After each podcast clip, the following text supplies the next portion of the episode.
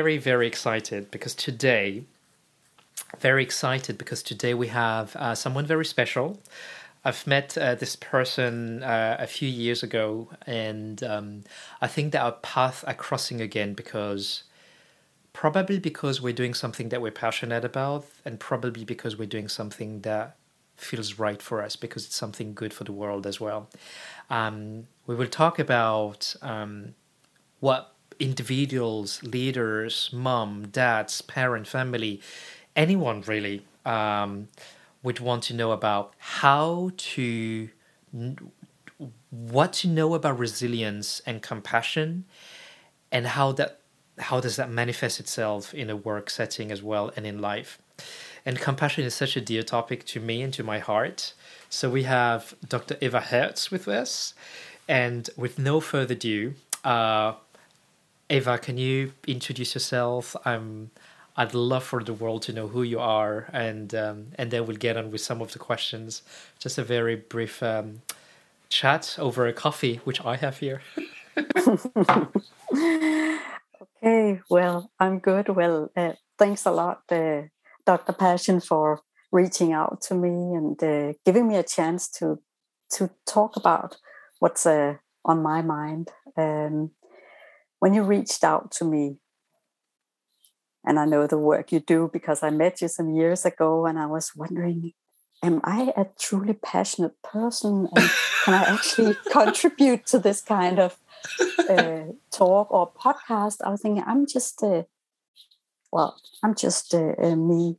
But of course, um, I kept thinking about it and, and, and I realized that uh, uh, all my work life, I've been very dedicated dedicated and it must have something to do with being passionate dedicated about using my um, profession as a psychologist to help people relieve all the kind of suffering that's related well to being a human being. That could be due to somatic illness cancer hiv aids or workplace stress or all these kinds of um, difficulties that's uh, actually binds us together that's part of being a, a, human being.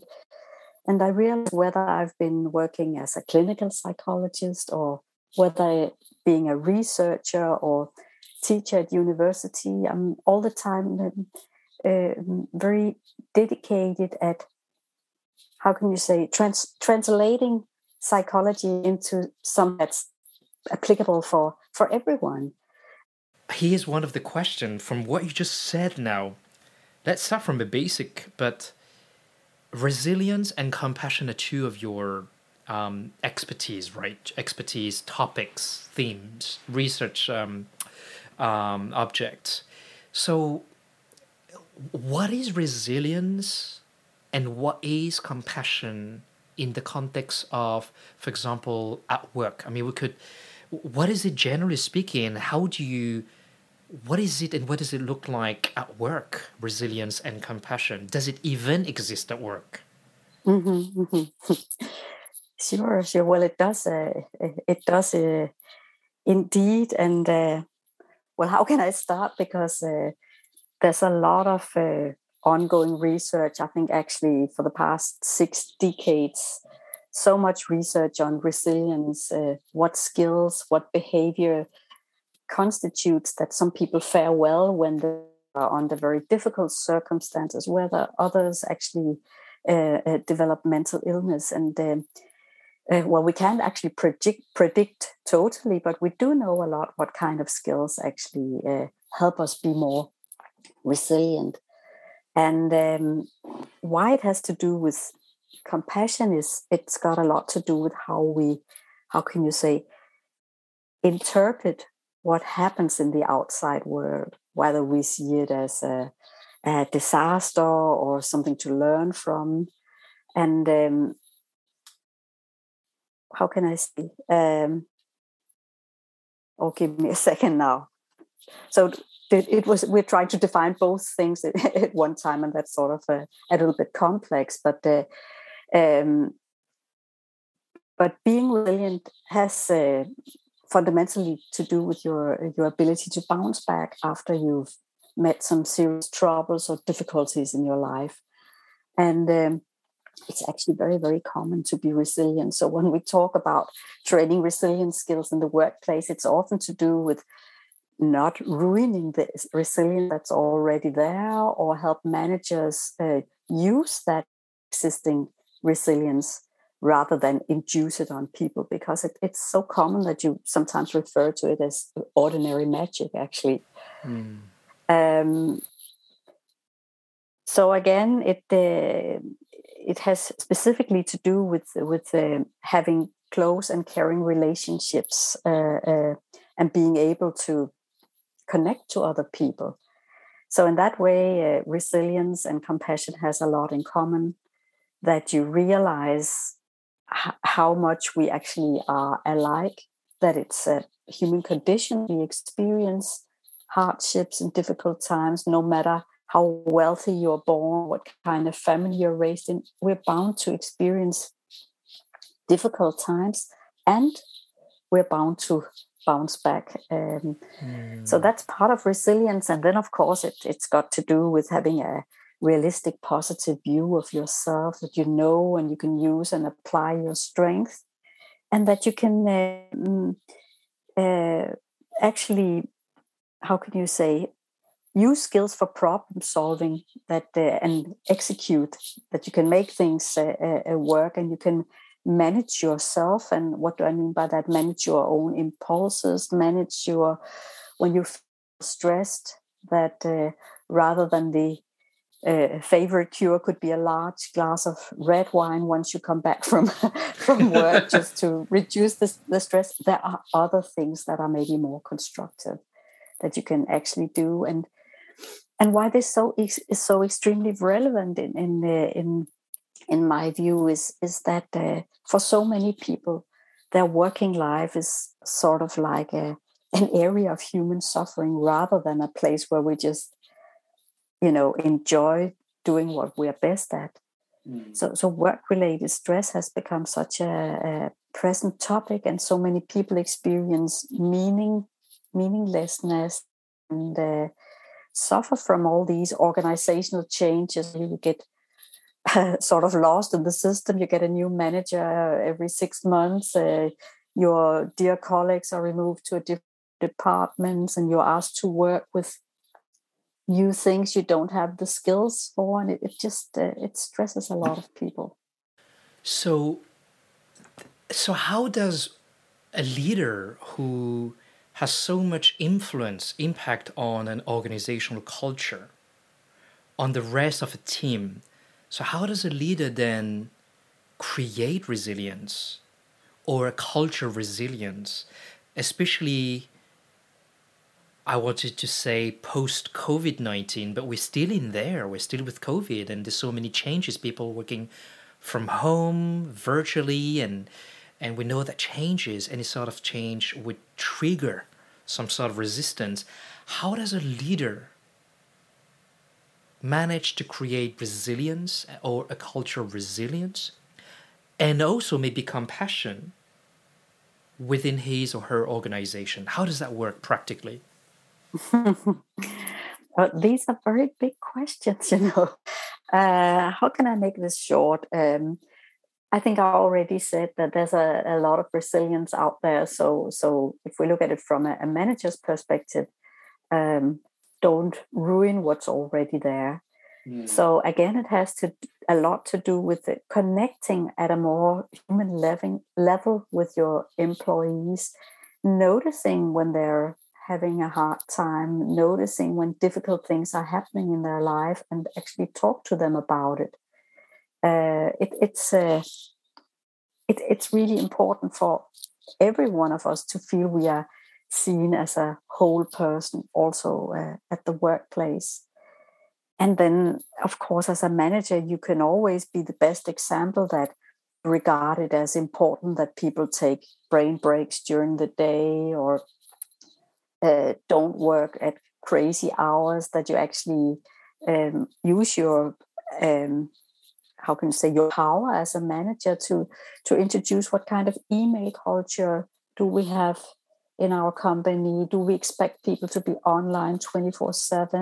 And uh, having a, a, how can you say healthy environment actually always starts with the with the manager because she or he will will always set the example mm. and um,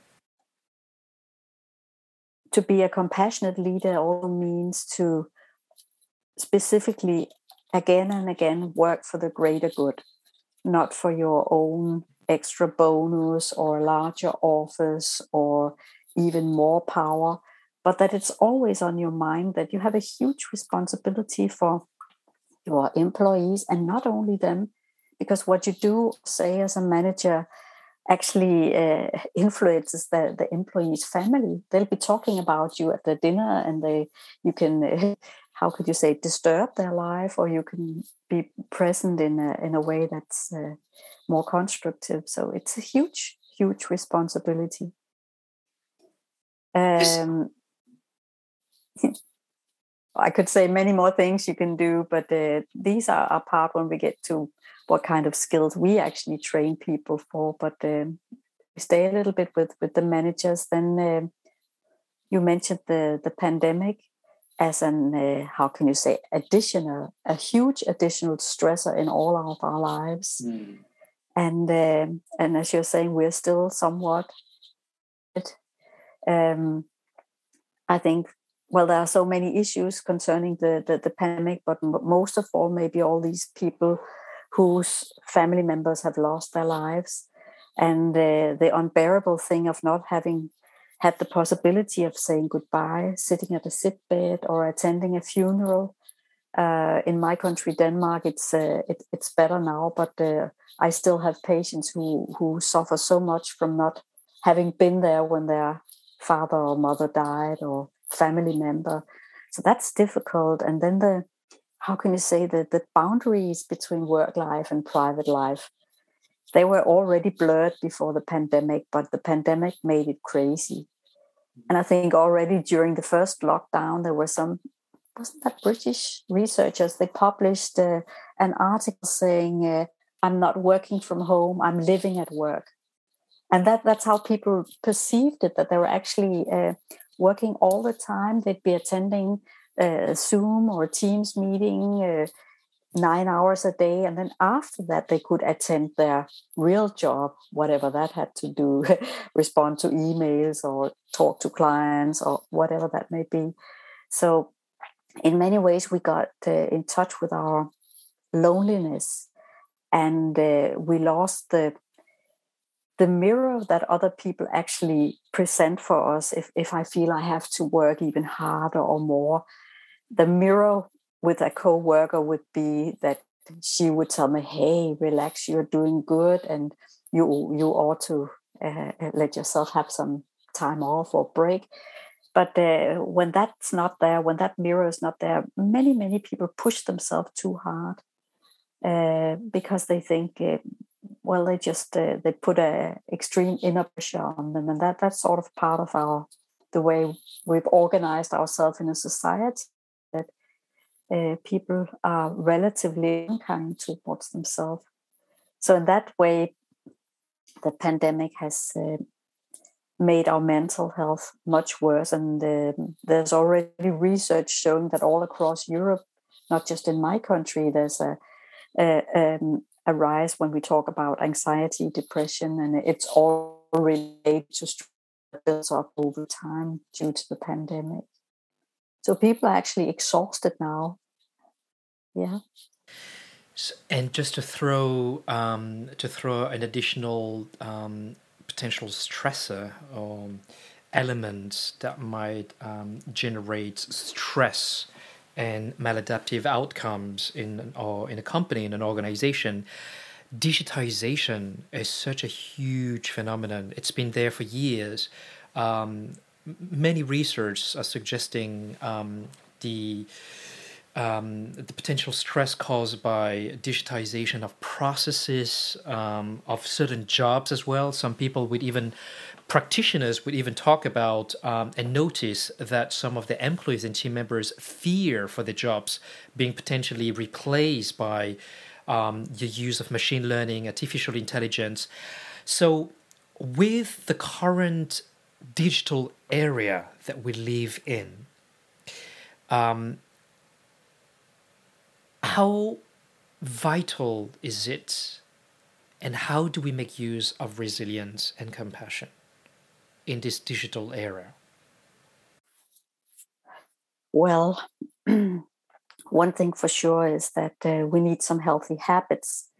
And uh, I know all of my five children have very strict rules about how much they're allowed by their parents to to be online. Mm. Like the the youngest of eight months, he's not at all allowed to watch any kind of screen, and the the elder ones can have thirty minutes per day, and the parents are extremely strict. So I think that that's a great way to handle it but it do- doesn't just apply to kids it, it should actually apply to all of us to be more careful what we how can you say feed our brains with um, but back to your question i i, I developed this uh, evidence-based resilience training program 12 years ago that addresses a number of the skills uh, that's uh, that help you enhance your resilience and and and, and your compassion. And and um, actually that program we started with resilience training for 130 combat soldiers because at that time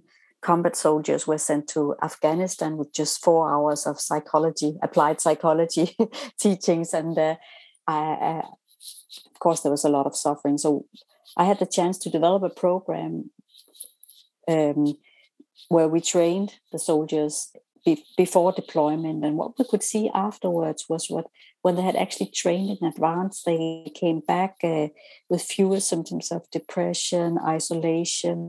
They were more constructive in their coping strategies than their colleagues who, who'd never had this kind of training and uh, this program i think i must have at least 6000 people have trained in this program where you actually get an introduction to these skills and then you have to practice yourself. It has to be how can you say um, you do that eh, eh, you practice it every day because we're talking about developing new neural networks. But what we first and foremost train whether it's managers or employees is uh, how can you say connecting to their values what kind of person or what do i truly wish for myself from the heart of from my heart of hearts?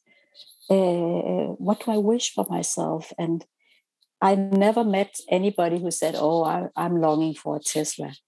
They're, they're always longing for connectedness meaningfulness and and uh, when i work with a value system which i think actually generates uh, uh, their passion is what do they wish for themselves and what do they wish for their loved ones? And they will often realize that it's it's the same thing.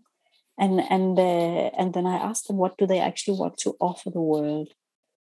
And um, this helped people connect to their inner values to what's really important how they want to live their life and i think that's another thing what the, the pandemic actually helped people be more aware of how do i want to live my life and what am i not going to stand up with anymore?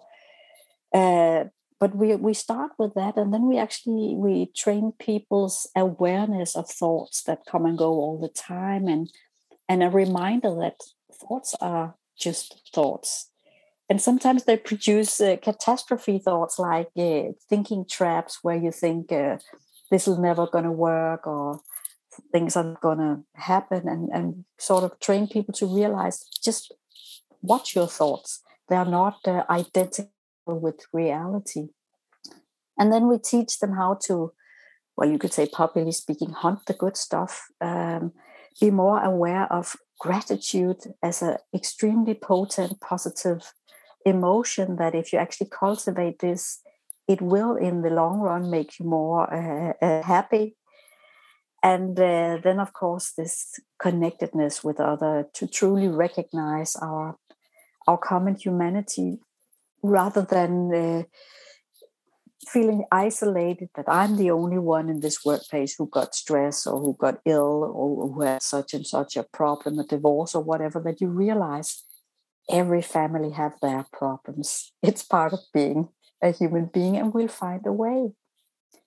And um, of course, we also really train people to take good care of themselves in many ways, not only self compassion. And part of it relates to what you you just talked about, or uh, relating to IT, screen time, television, uh, to be much more conscious, to make this choice. Is it good for my mind to watch the news tonight, or should I rather read them in the newspaper? Is it good for me to see, I don't know, a thriller or these, uh, how can you say, stuff with killings and murders and all that stuff, or maybe I watch a garden program instead. So be more, um, how can you say, attentive, and definitely not use uh, uh, um, what do you call these uh, video games on the phone, like Candy Crush or stuff like that, to relax. It doesn't relax you; it actually activates the brain's arm system. So, so looking after yourself uh, is to have very, very healthy habits like I, I have some rules in my life saying I'm not allowed to attend my emails in weekends. And of course, I want to because if I've noticed it's a, it's there, I think, oh, I better reply right away, and it's so and so important. And then I take a deep breath and remind myself, hey, who's going to work with you as the founder of the Dane Center for Resilience if you're working day and night? So that actually that helps me just to leave it be and the email will still be there monday morning and i'll feel much more yeah in good shape attending it so so many things you you you can do we we introduce uh, in meditation in the workplace. Uh, just like five minutes meditation starting a meeting with connecting to your breath and uh, little things. And of course the more the better.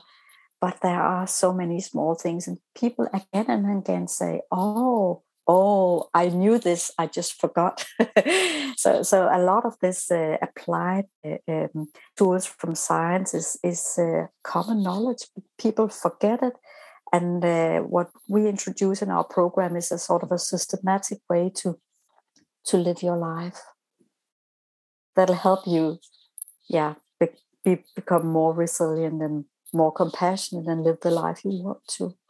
Fantastic. We're reaching the end of this talk, and it was absolutely fascinating. And some of the um, points, the takeaway points that I have in front of me uh, as you were speaking, um, uh, with the topic, which is what you really must know about resilience and compassion at work, uh, we even went beyond this uh, in itself. So we we have we talked about some cognate areas and things that were related to it. Um, some of the things that you said, um, I really loved a, lot of resonance in what you said when you describe a compassionate leader or a compassionate manager works for the greater good. Yeah, so this is one thing that was very resonant in what you said. Um, also, uh, can we actually introduce compassion and also resilience at work?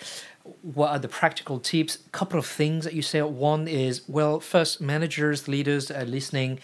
There is presence of resilience in people. Acknowledge it. First of all, make use of it. Acknowledge it is with people.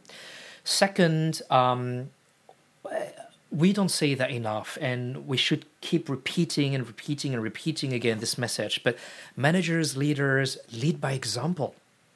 If you want the culture of the organization, um, to be reflecting resilience and compassion or self compassion. Lead by example, show, show the way, and uh, build healthy habits and a healthy environment. And then fascinating when we talked about the, the current digital area and digitization in processes and at work, what can be done. And here there was a list of things. First and foremost, building healthy habits connect with people, connecting people with their values, which itself, as you said, could generate passion because they realize what they love. Um, inviting people to be aware of their thoughts, uh, recognizing positive emotions and gratitude. Um, of course, recognizing and inviting for connectedness, connectedness between people. Mm-hmm. And last but not least, um, taking good care of the self and being conscious, being conscious to have and to know how to take care of oneself. So a lot of lot of goodies, a lot of great tips, uh, practical things as well. Thank you so much, Dr. Eva Hertz. That was fascinating.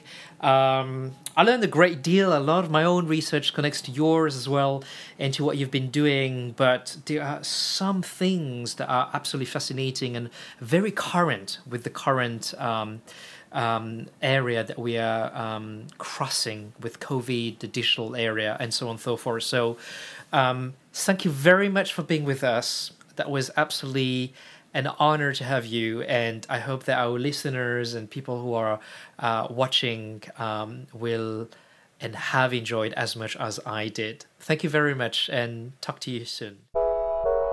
I hope you enjoyed the chat. If you did, share, like, subscribe, and please join me for the next one.